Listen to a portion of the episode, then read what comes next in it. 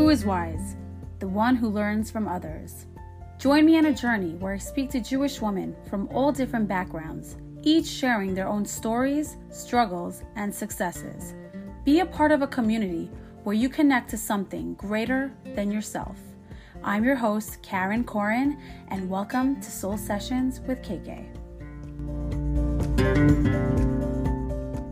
Hi, everyone. Welcome to another episode of Soul Sessions with KK. I'm your host, Karen Corin, and my next guest is someone I've always wanted to interview. A Yale graduate, Michelle Hackman is based in Washington as a reporter for the Wall Street Journal. What you will discover in this interview is that Michelle is no ordinary Jewish woman. Her journey is unique and inspiring. Get ready for an interview that will open your mind and your heart. But before we begin, I would like to take a moment to thank this episode's sponsor, Cookies for the Soul. It's fitting that Soul Sessions and Cookies for the Soul have joined forces to make this podcast hit the spot. Talia of Cookies for the Soul started her cookie business when she graduated college. As a devoted foodie and pastry lover, she infused her love for sweets and her passion for baking to create Cookies for the Soul. These cookies are not your average cookies. They are the softest, chewiest, gooeyest, and most delicious cookies you ever had in your life. These cookies hit the spot when you're happy or even when you're feeling sad. It's the epitome of soul food because sometimes all you need at the end of the day is a delicious cookie. Her cookies are available in chocolate chip, Oreo chip, sprinkle sugar, and much more. And you can choose to buy them dairy or parve. Each cookie is handmade from scratch and made with love. Try going on our page and not biting through your screen. They look as good as they taste. Check them out on Instagram and Facebook as Cookies for the Soul and online at cookiesforthesoul.nyc. Now, without further ado, it is my honor to welcome the remarkable and talented Michelle Hackman. Hi, Michelle. Thank you for being on Soul Sessions. Can you tell us a little bit about who you are and what you do? Thanks for having me. Yeah, um, I'm Michelle. I am a reporter uh, living in Washington, D.C., working at the Wall Street Journal. And I write primarily about domestic policy issues. So a lot on healthcare, education, um, you know, other social policy issues, abortion, things like that. Oh wow, wow. So, uh, what brought you to Washington? I that's a good question. I um always wanted to. I was always really interested in politics, and I always wanted to be a reporter. So it just it made sense that if I wanted to write about the stuff that I was interested in, that I'd have to live in Washington eventually. So that's how right. I got here. Wow, wow. And can you tell us why you wanted to be a reporter in the first place? Like what what inspired you to be a reporter and let's say not anything else? It's such a good question. Um I don't have a perfect origin story for how I discovered journalism. I definitely as a little kid was really into watching the news with my dad. you know, mm-hmm. like he'd have mm-hmm. on the evening news and I'd be really interested and it seemed like that was definitely something I knew was like weird about me. You know, other kids definitely did not enjoy right. watching the news. And by the time I was in middle school, I, um, you know, like I, I remember I would get up and I would read the New York Times before school. Wow. Just on the internet. in middle school? yeah. I have That's unheard memory in like seventh grade of sitting and reading um articles in the Times. I think I would I would read more accessible stuff then. Like I I really liked the Science Times, which is on Tuesdays, which is like really just interesting, accessible science news. Um and wow. it just kind of I don't know, the more I thought about it, the more it made sense. I liked writing. Um, but I wasn't like gonna become a novelist, you know? right. um, and right. I really liked I really enjoyed politics and current events and um hearing people's opinions and you know i'm kind of also i think like as a personality trait i'm kind of you know uh, i think nosy is like a uh-huh. a derogatory way of describing it but i really like asking people about their lives and Um, and we have journalism. something in common, Michelle. totally. Well, you're We- doing this show. we definitely Uh, have and- something in common. Our curiosity. Yeah, and and journalism. I mean, when you show up and you say I'm a reporter, that gives you so much social license to ask questions that are uncomfortable, rude, impertinent. So Wow. I think it just it made more and more sense. You know, I'm blind. I don't know if that was said in the Yes. intro. Of course. Um, and in high school, I joined our our high school newspaper, um, and wrote for it for about a year. And there was a sort of track that you had to follow if you wanted to stay on the editorial side of the newspaper. You had to like apply freshman year to become this kind of editor, and then once you were that kind of editor, then you'd be elevated to like a section editor, and then you could be able to be editor in chief. Um, wow. and so I, you know, I did the first year. I wrote the stories, and I was eligible to become an editor. Um, This was I this was in high school. This was in high school? This was freshman year of high school at our high school newspaper. So, you know, small stakes. Michelle, Um, how how did you do that with you know your setback? You know, with being a blind woman, how Mhm. how did you persevere through that particular struggle that you had? I wouldn't call the newspaper a struggle. Um, mhm. Mhm. It actually, you know, there were things that um would have been tougher for me to join as a high school student, like a sports team.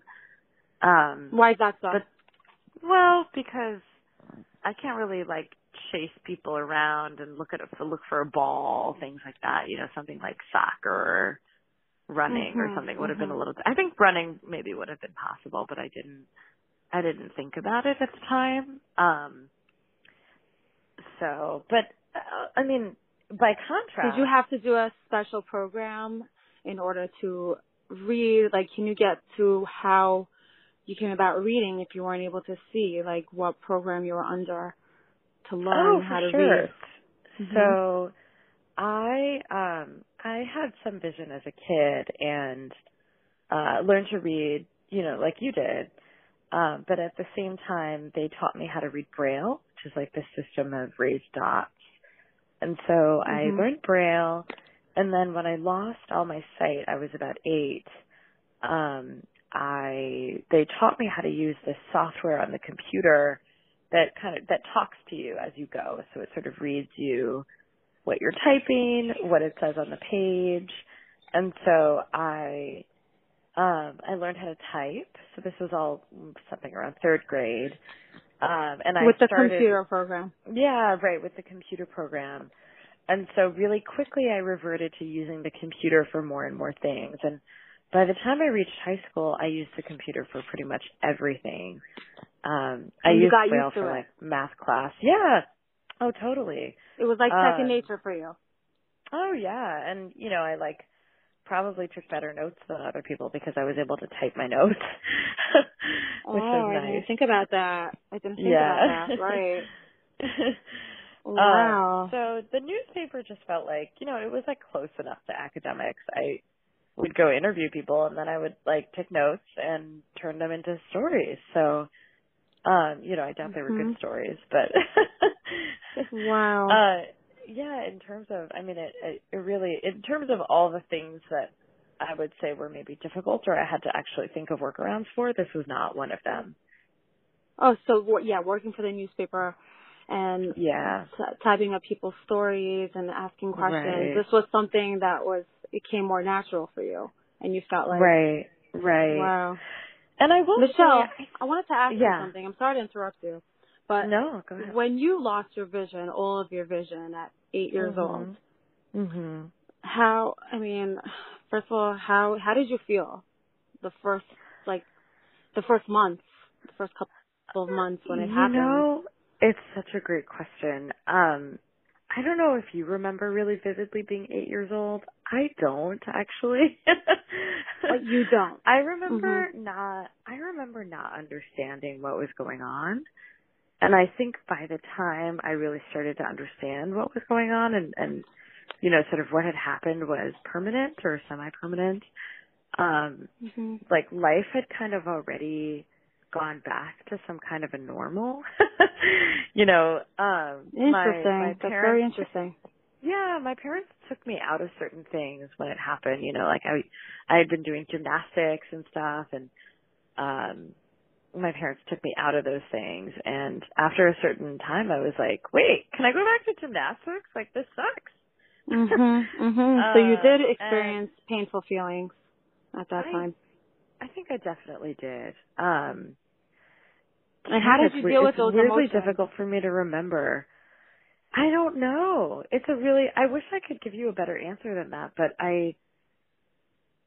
I don't have any vivid memories from that time at all. I do from. I do That's from, a great you know, answer. that you later. don't, you know, maybe, maybe it kind of you blocked it out of your memory, or yeah, just I wonder if it's a coping mechanism that I just don't. That I did block it out of my memory. It's very possible.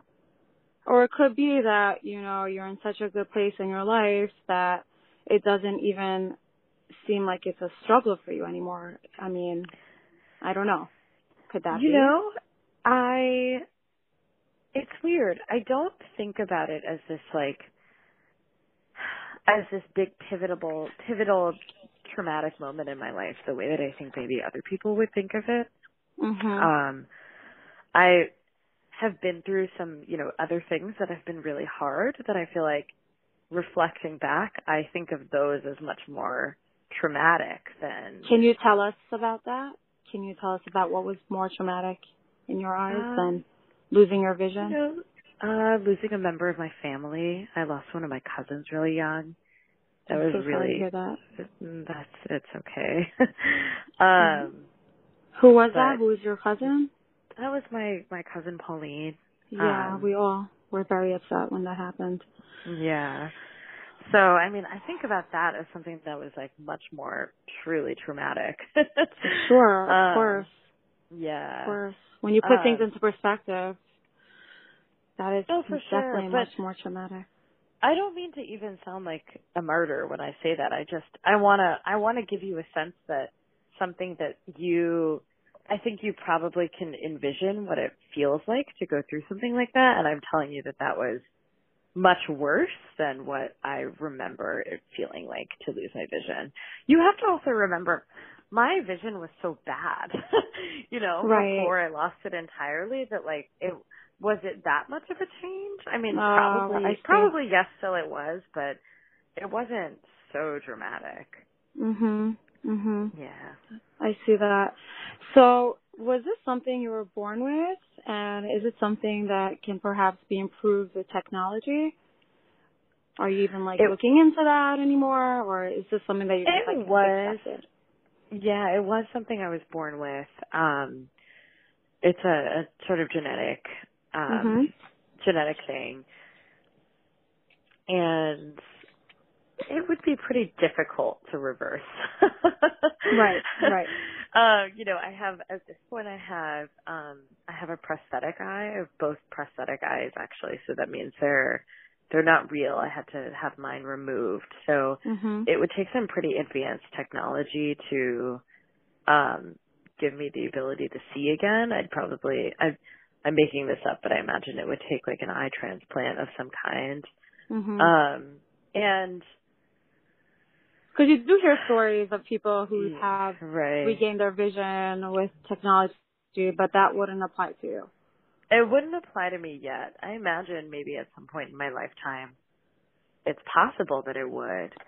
Um and you know, I'm not like I'm not going to pretend if it was an option and I was convinced that it was safe, I I think I would definitely do it, but Mhm. of all the things that I think about wanting, like that I Wow. fantasize about, it almost never occurs to me.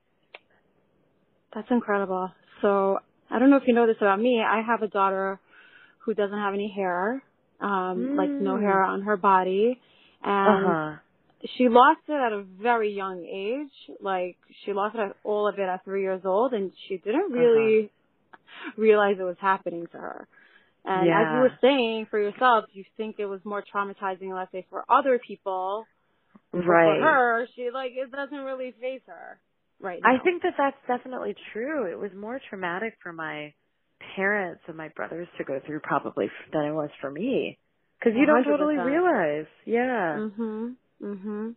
You know, in my first episode, I was actually discussing, you know, about my daughter's autoimmune disease um, with Uh-huh. another mother, Uh-huh. and we were discussing how in our community and in all Jewish communities that there's a shame, you know, surrounding people with disabilities or diseases. Oh, yeah. and yeah, I must tell you that one of the reasons I was able to handle and accept and be proud of my daughter's autoimmune condition uh-huh. is because of people like you. And Oh, because of people like your you. mom. No, really. I I'm not one to just say things that you you and even your mom, you guys are one of my Mhm. heroes. And um I was interested to know, can you tell our listeners just a little bit about your mother and how much she has meant to you in this process? Yeah, for sure. So my mom has a um a rare disorder that occurs a lot in the community that we're from, the the Mashadi Mhm. Jewish community called HIBM, which is a form of muscular dystrophy that occurs only in the limbs. So, you know, Mhm. thank goodness it's not life threatening, but um it's it's been a weird process for me Mhm. watching my mom going through this sort of parallel um Right. she was diagnosed when I was about 2 or 3 years old. Um and sort of you know Were you aware of her it go from the beginning? uh yes I have to have been because by the time uh my my memory of my mother has always been with her she started out with a limp and then she started using a cane.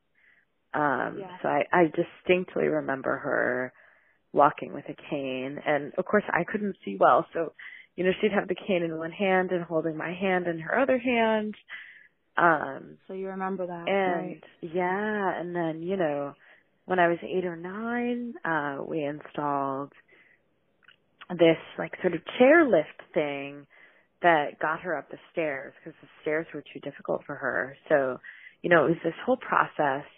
And then when I was about 15 or 16, I think this was one of the more pivotal, pivotal things that I remember happening. Um, she decided, you know, it was really getting tough for her to walk around and it was limiting our lives, you know, like Mhm. I really wanted to go to the mall with my mom, but she couldn't walk that far or, you know, it, we couldn't do a lot of the sorts of uh recreational activities like you know hikes were out of the question even walking around in manhattan was out of the question. And my mom made this decision that she wanted to start using a scooter. Um and i found that really deeply upsetting at the time because i was like Yeah. if my mom starts to use a scooter that means she's never going to walk again and it was really scary to me and i was like that you know in some ways i was like is my mom giving up? Like this is terrible. And she started using the scooter and it changed her life and it changed my life because Wow. you know yeah she is she it was much harder for her to stand now. She definitely can't walk but it transformed her life. I mean, she got a car that she could bring her scooter into so she could drive herself. She, you know, she and I started taking the train into Manhattan together and we could go as far as we wanted. Wow. and So, Um, it both of you, you know, I see that you both had certain limitations, and Yeah. I can see that you both used your limitations not to bring you down, but to still continue and living life, and you still persevered despite, you know, your circumstances. Right. And in a lot of ways, I think it's been a lot harder for my mom than it has for me. Like using the word persevere to me sometimes sounds like overkill. right. Yeah. I for what that. I've been through. mm-hmm, mm-hmm. You know, in every other way, sure, I'm I'm blind, but in every other way, I've had like the most um fortunate, privileged upbringing. You know, I went to a really great school. My family, you know, never struggled with money. Um, I, you know, went to in a really amazing college. So, in terms of in terms of life circumstances, it feels like other than my blindness, I've had every advantage it's possible to have.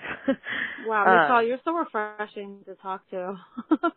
you know, I think I feel like majority of people they focus on the quote unquote bad things that happen to them or yeah, they focus on what yeah. they don't have and here you are right. you know speaking that like what like who cares? Like okay so i'm blind but i have so much good around me and that's yeah. so incredibly refreshing. Well and you know i think it, it takes some broadening of your horizons to be able to have that perspective. I don't think I don't know if I necessarily would have spoken the same way if um you talked to me while I was still living in Great Neck, but you okay. know, for for example, yeah, for example, you know, we always had uh, a full time housekeeper at our home, uh, you know, who was a Salvador woman from El Salvador. And I I went to college and my I'm sorry, which college did you go to? I didn't ask I, you that. I went to Yale. Yeah. Oh wow. yeah. um, okay. And um my, you know, the girl who lived across the hall from me freshman year who became my best friend, I would still describe her as my best friend in the world, mm-hmm. is a, you know, a daughter of um a Salvadoran immigrant and her mother was is also a housekeeper in Los Angeles working for a wealthy Persian woman. mm, so, you know, I was like, oh my goodness, you know, Maria had been working in our house since I was 10 or 11 and I was like, this is like Maria's daughter, you know, mm-hmm. and Carla had grown up, Carla is, is my really good friend. Um, she'd grown up with no money, you know, like she mm-hmm. lived in this really tiny apartment with her, her parents and siblings and, um, she went to this public high school, um, you know, that wasn't all that great and just sort of had to find ways to enrich her academic life for herself and um, you know, was was able to get into Yale where she um had a full ride, so she didn't have to pay anything. But there were even there were really simple things, you know, that none of no one in her family had been to college. Her parents, her older siblings, Wow. so there were a lot of things about college she didn't know. Um mm-hmm. and I could just, you know, I could go home and visit my family whenever I wanted, but for her, she didn't have the money to pay for plane tickets. So, you know, like Thanksgiving, she would almost always stay on the East Coast.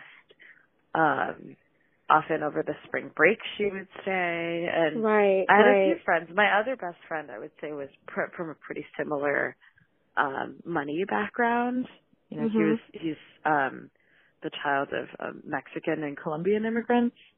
Mm-hmm. So, I mean, just compared to that, I mean, getting to know what their lives were like, and a lot of my friends are first generation college students. I mean, it's it's completely different worlds. completely, of course. Yeah. And like I see from your experiences, you know, how important and how vital it is to be surrounded with people who are not necessarily the same as you, who yeah. don't necessarily think the same as you or totally you know come from the same background or that you don't have to necessarily agree with everything that they do or say but there's absolutely this, you know and i feel like that's also it trickles down to how you're a reporter and i think that's from what i'm getting i feel like that's why you're interested in reporting because you're interested in people's stories. It's it's wonderful. It's I think so that's true. Yeah. Open like wow. Because, you know, growing up in a very secluded Jewish community, it's very easy to be closed-minded and to not think outside of your bubble. Like, you know, so many people in our community or in any closed mm-hmm. Jewish community, you feel like, right. oh, this is this is life. This is what life is all about. There's nothing else exists besides my little community here. and my know, mom told me that when I was born, um, you know, I was born with a significant vision impairment and she said, I knew that from the day you were born that there were almost no prospects for you in this community that she knew it was a problem, you know, with someone with a disability to marry within the community. Mm-hmm. And so mm-hmm. she said, I made a much more concerted effort with you to make sure that you had friends who were not Mashadi. Um, wow. Which is really interesting to me because I wonder, like, would she not have done it otherwise?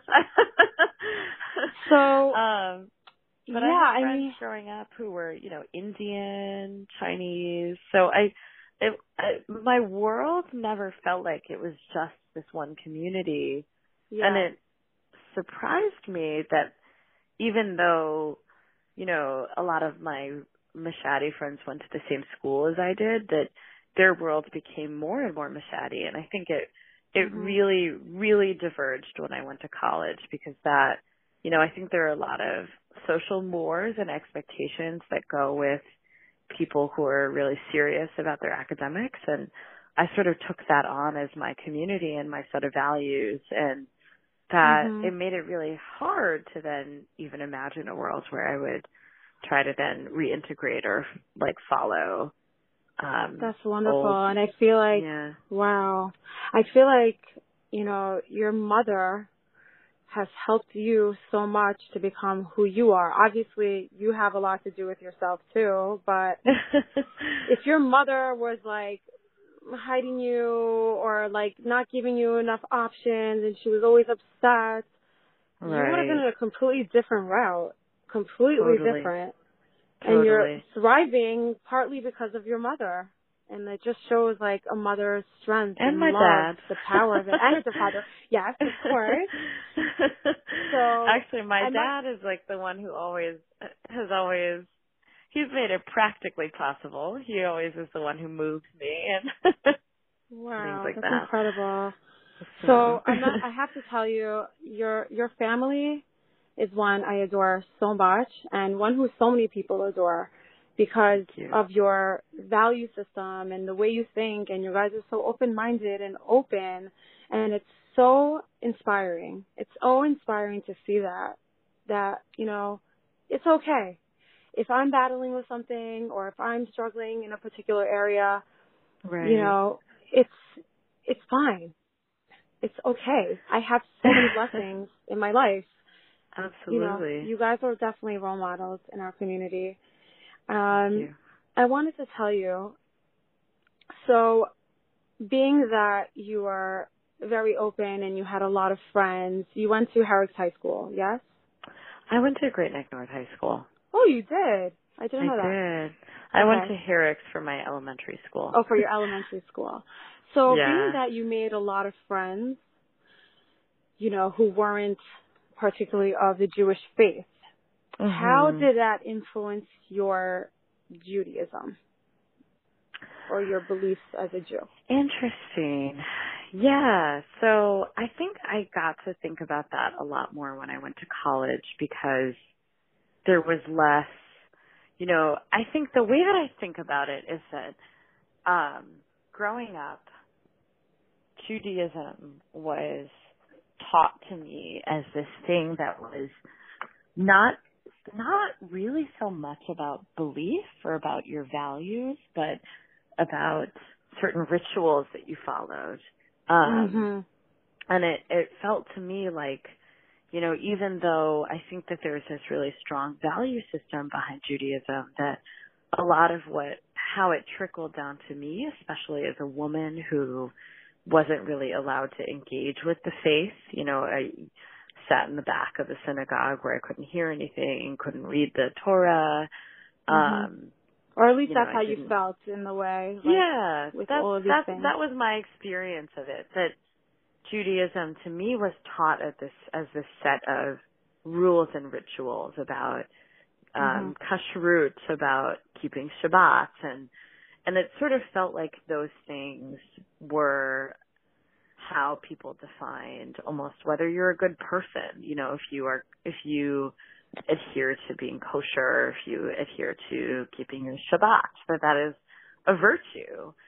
Um, and going to college where I've met all these people who were Christian, but honestly mostly a-religious, um, Right. and seeing that they were just as good people made me think more about um how to engage in Judaism in a way that was more about values rather than rules and rituals. Exactly.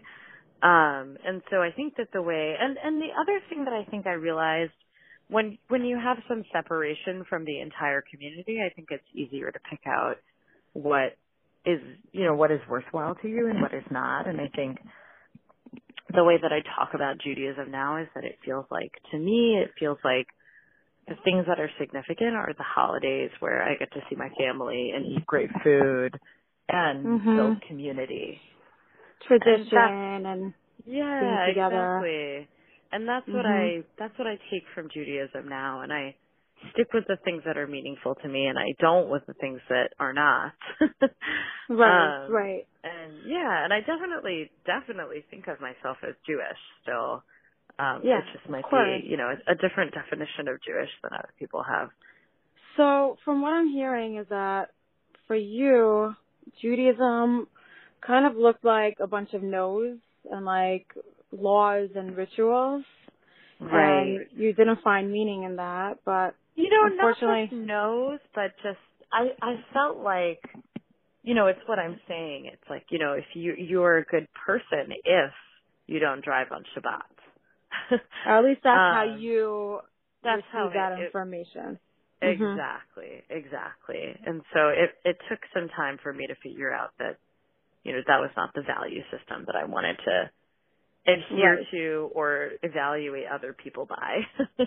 Of course. So I mean, Yeah. I live I live in the community that you know you come from, Yeah. and so how did I embrace my Judaism? Is that I I had to leave Great Neck, and I had to Mhm. discover my relationship with God on my own, and Mhm. not just from you know the set of beliefs that were just ingrained in me all this time. I had to go out there and search and question and think about all these different things and what they mean to me. And I feel like if I didn't go through that process of like Mhm. separating myself and learning, going out of the box, I wouldn't have Mhm. been the person I am today. And I'm proud And what to did say you gain from that? I gained a different perspective. I gained meaning. Mhm. I learned that, you know, Mhm. Judaism is not just a set of rituals and it's not just about like how many mitzvah points you gain, but Mhm. it's more than that and that Judaism is actually a relationship. It's a relationship Mhm. with God. It's a relationship with our peers and our family Mhm. members and Mhm. our friends and it's a relationship with ourselves and it's all encompassing. So I didn't grow up in a uh, what's called Orthodox background. I grew up in a traditional family family where we had Mhm. Shabbat and we Right. keep kosher in the home, but not out of the home. But slowly, slowly, I started to appreciate everything. You know, the Mhm. family I grew up in and the new perspective that I've received. So Yeah. I definitely can understand what you're saying about, you know, leaving behind, you know, just like Abraham, you know, our forefather, where he left his father's house, his land, his birthplace, and he went on a search on his own. And that's how he found God. So Yeah. it's very interesting how you discovered your relationship with Judaism. it definitely took time. yeah. It's Yeah. So uh, let me ask you something. I know you mentioned to me that you went on a fellowship last year in Berlin. Mm-hmm. Mm-hmm. You went for 10 weeks in Berlin and it was your first time, correct me if I'm wrong, that you went abroad and you also Mhm. reported abroad. Mhm. how, it was my first time that- living abroad. I would say. Oh wow. Yeah. yeah. Yeah. So I'm assuming that you've encountered anti-Semitism over there, no, not personally, not at all. or But did you hear about it? I I heard. You know, there were some events while I was there that uh really scared my parents in particular, but were really. It was interesting to be there at the time um where some of this anti-Semitism was developing and and talk to people about it while I was there. I will say I experienced absolutely no anti-Semitism in Berlin. oh wow. Okay, I didn't know that. yeah. Um, but your experience over there, how did it shape who you are going to a different country? You know, it um I always I think this is just part of my personality. I really love Mhm. seeing new places and exploring new places. I've never thought about what it would feel like to actually live in a place that was not America. Mhm. Um um but you know, here was this opportunity and and before I left one of my my boss, you know, he sat me down and he said, "You really should treat this as an experiment to see if you like living abroad and working abroad and maybe becoming a foreign correspondent." And you know, even though I was already going on this this trip, I hadn't thought of it really in those terms and I tried to shift my thinking to think about it in those terms. You know, what what would it feel like to live in this what would it feel like to live in a country where you're not a native speaker, where um you- Mhm. you don't know all that many people. It's almost like what our Right. parents came went through when they came here and yeah, definitely. um I found for me I loved it.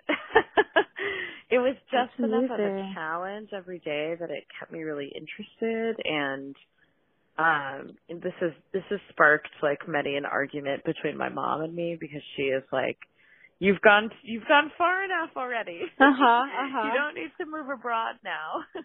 she wants to see you, obviously. right. Right. And Do you Um, feel like you would ever want to be a foreign correspondent? Definitely. Yeah, it's something I think about a lot now. Yeah. Um, I don't know if it'll happen immediately, but at some point, I don't care. I mean, I, I have this philosophy that we have one life to live, and so I want to try to pack as many things as I can into this one life that Oh I have. Wow, Michelle. you live like every day like as if it's your last day. I feel like that's your motto.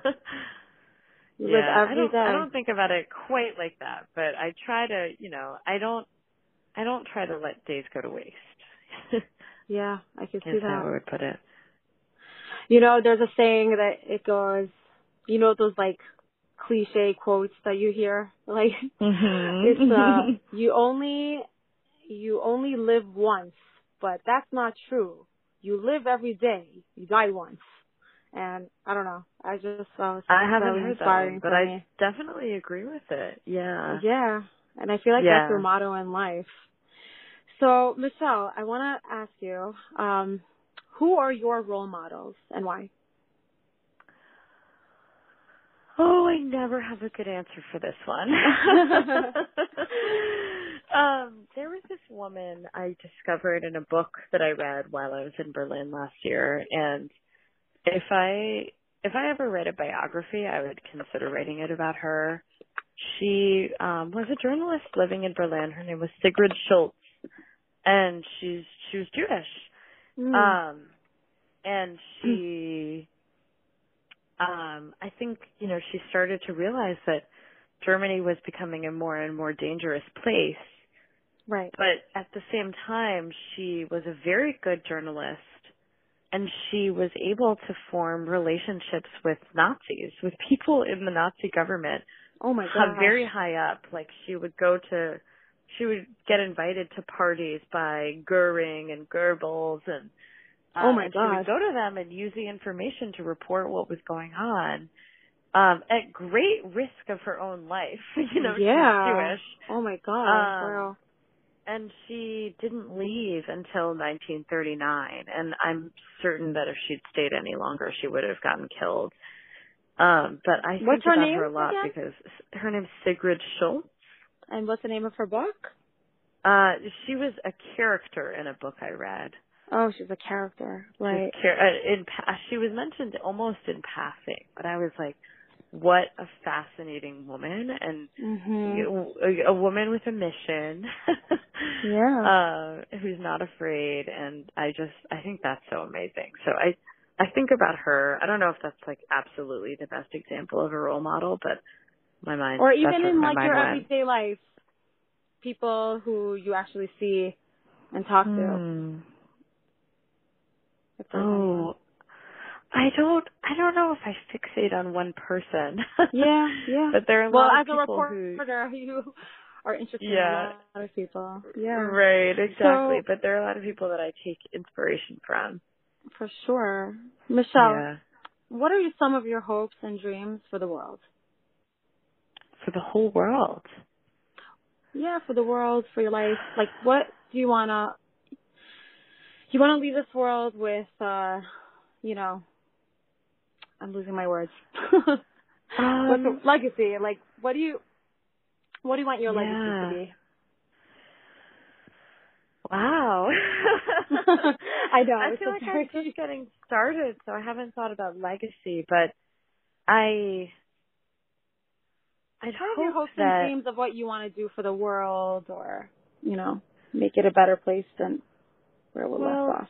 I I think about reporting as a thing that hopefully makes the world a better place. Um hmm Can you explain you know, yeah, I mean, I I try my best to write stories that explain to people how the government is working, um, explain to them when, you know, um, politicians who are working for them are going against their interests or acting in a way that could be considered corrupt.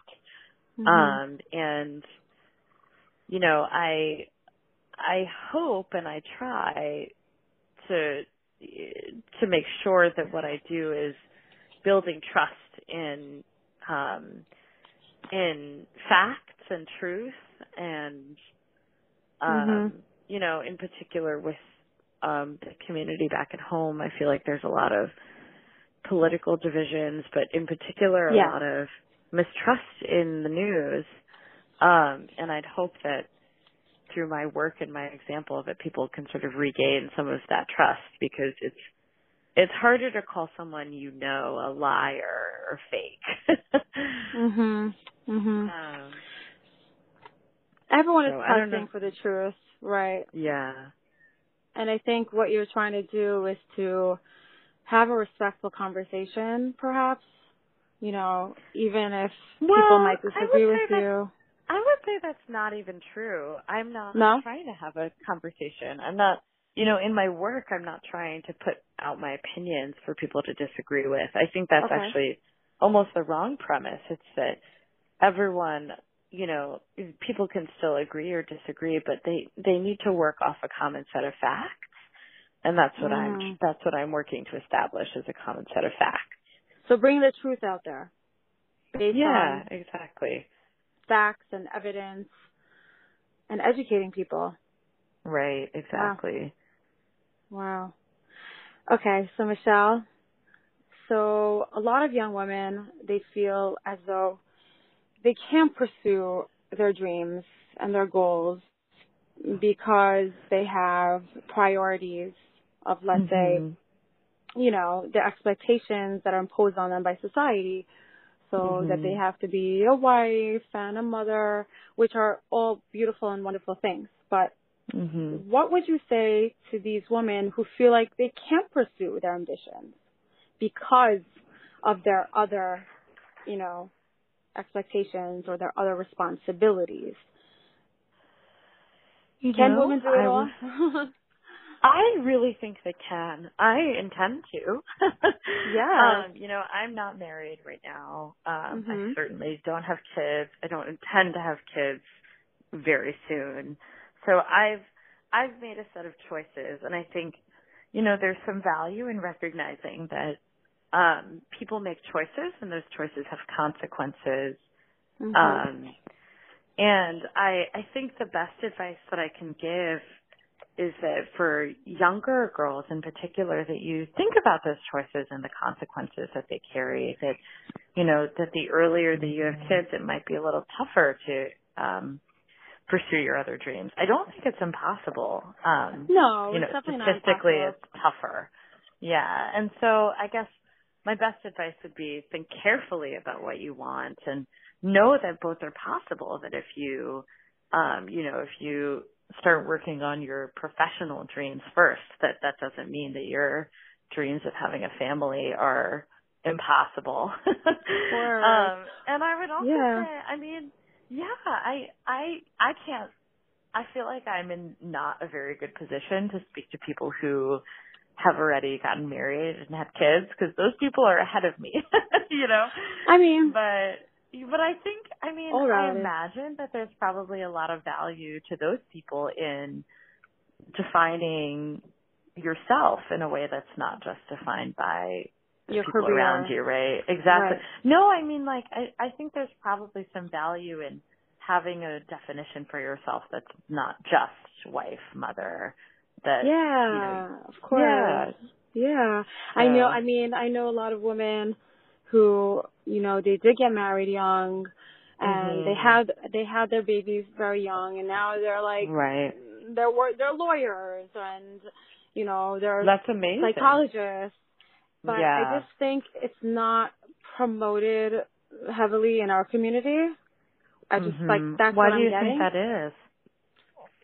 So I'm not sure, but I find that in our community it isn't promoted as much as let's say Ashkenazi communities or Mhm. other communities. Mhm.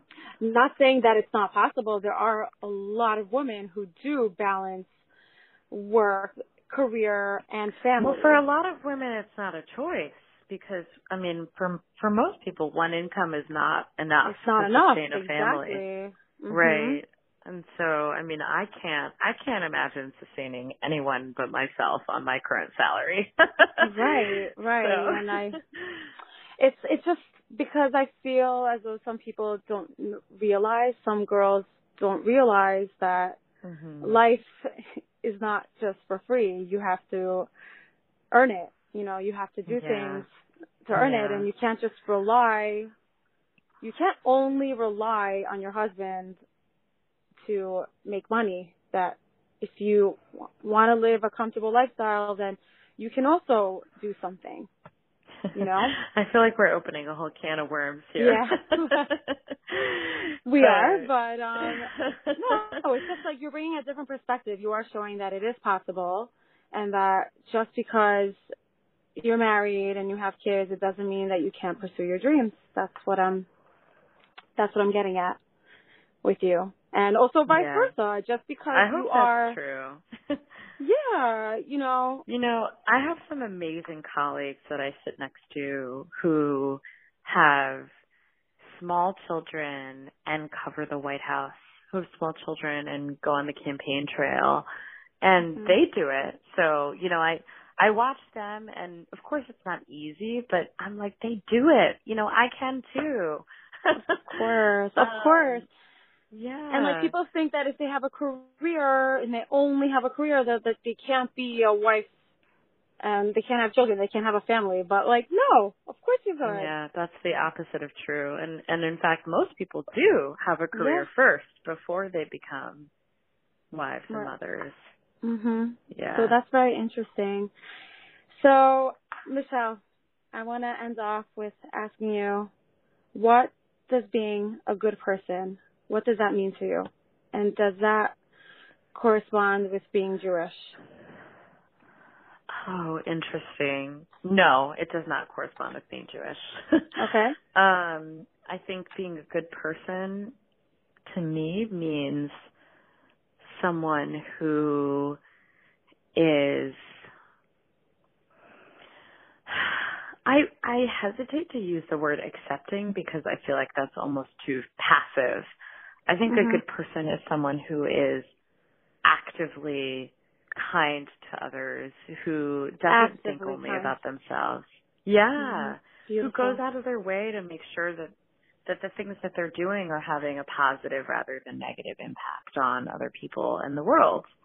Um, mm-hmm. you know, I think about the people, I think about the environment, um, and and being mindful about those things. And their choices um, have consequences, like you said. Right, about, exactly, yeah. exactly. Wow, so, that's beautiful. I think that's what I think of as a good person. And it doesn't you don't need to be a Jew to be a good person. exactly. Exactly. I know I think there's this misconception, you know, especially with like younger kids like, "Oh, you know, they're not Jewish, so are they bad? Or like, no, of course, there's good people everywhere. Yeah. And, I mean, my know, dad and I were just talking about the Sackler family who, uh, are the owners of Purdue Pharma, the ones who produced the oxycodone that they actively were con- convincing people to take to get hooked on and you know tons of people have died and my mm-hmm. dad you know we were talking about this and he was like you know, unfortunately that family is Jewish. And I was like, well, you know, the Jewish community is large and there are some bad people in it. So. Yeah, there are, you know, we know there's a saying, Michelle, that don't uh-huh. judge, don't judge Judaism by the Jews. Judge Judaism, the religion, by Judaism, by mm-hmm. by the mm-hmm. Torah, by what it right. entails. And right. you know, people look at sometimes people Jewish people who do who do bad things and say, "Oh, I don't want to be Jewish. I I, I don't want to be around Jewish people because this and this person is like that." But that's not true. You know, there's people who because they make the wrong choices, because we're mm-hmm. all human beings, that they might give Judaism a bad name, but we shouldn't be judging Judaism by what fellow certain Jewish people do. That's mm-hmm. what I think. I agree with that. Yeah. So wow, Michelle, it was really like such a pleasure and educational lesson to talk to you. and I'm sure our listeners will gain so much perspective and understanding and a different, you know, outlook on life just from listening to your story and the beautiful advice and lessons that you have gave, given to them. And can you tell our audience where they can find you, how they can contact you?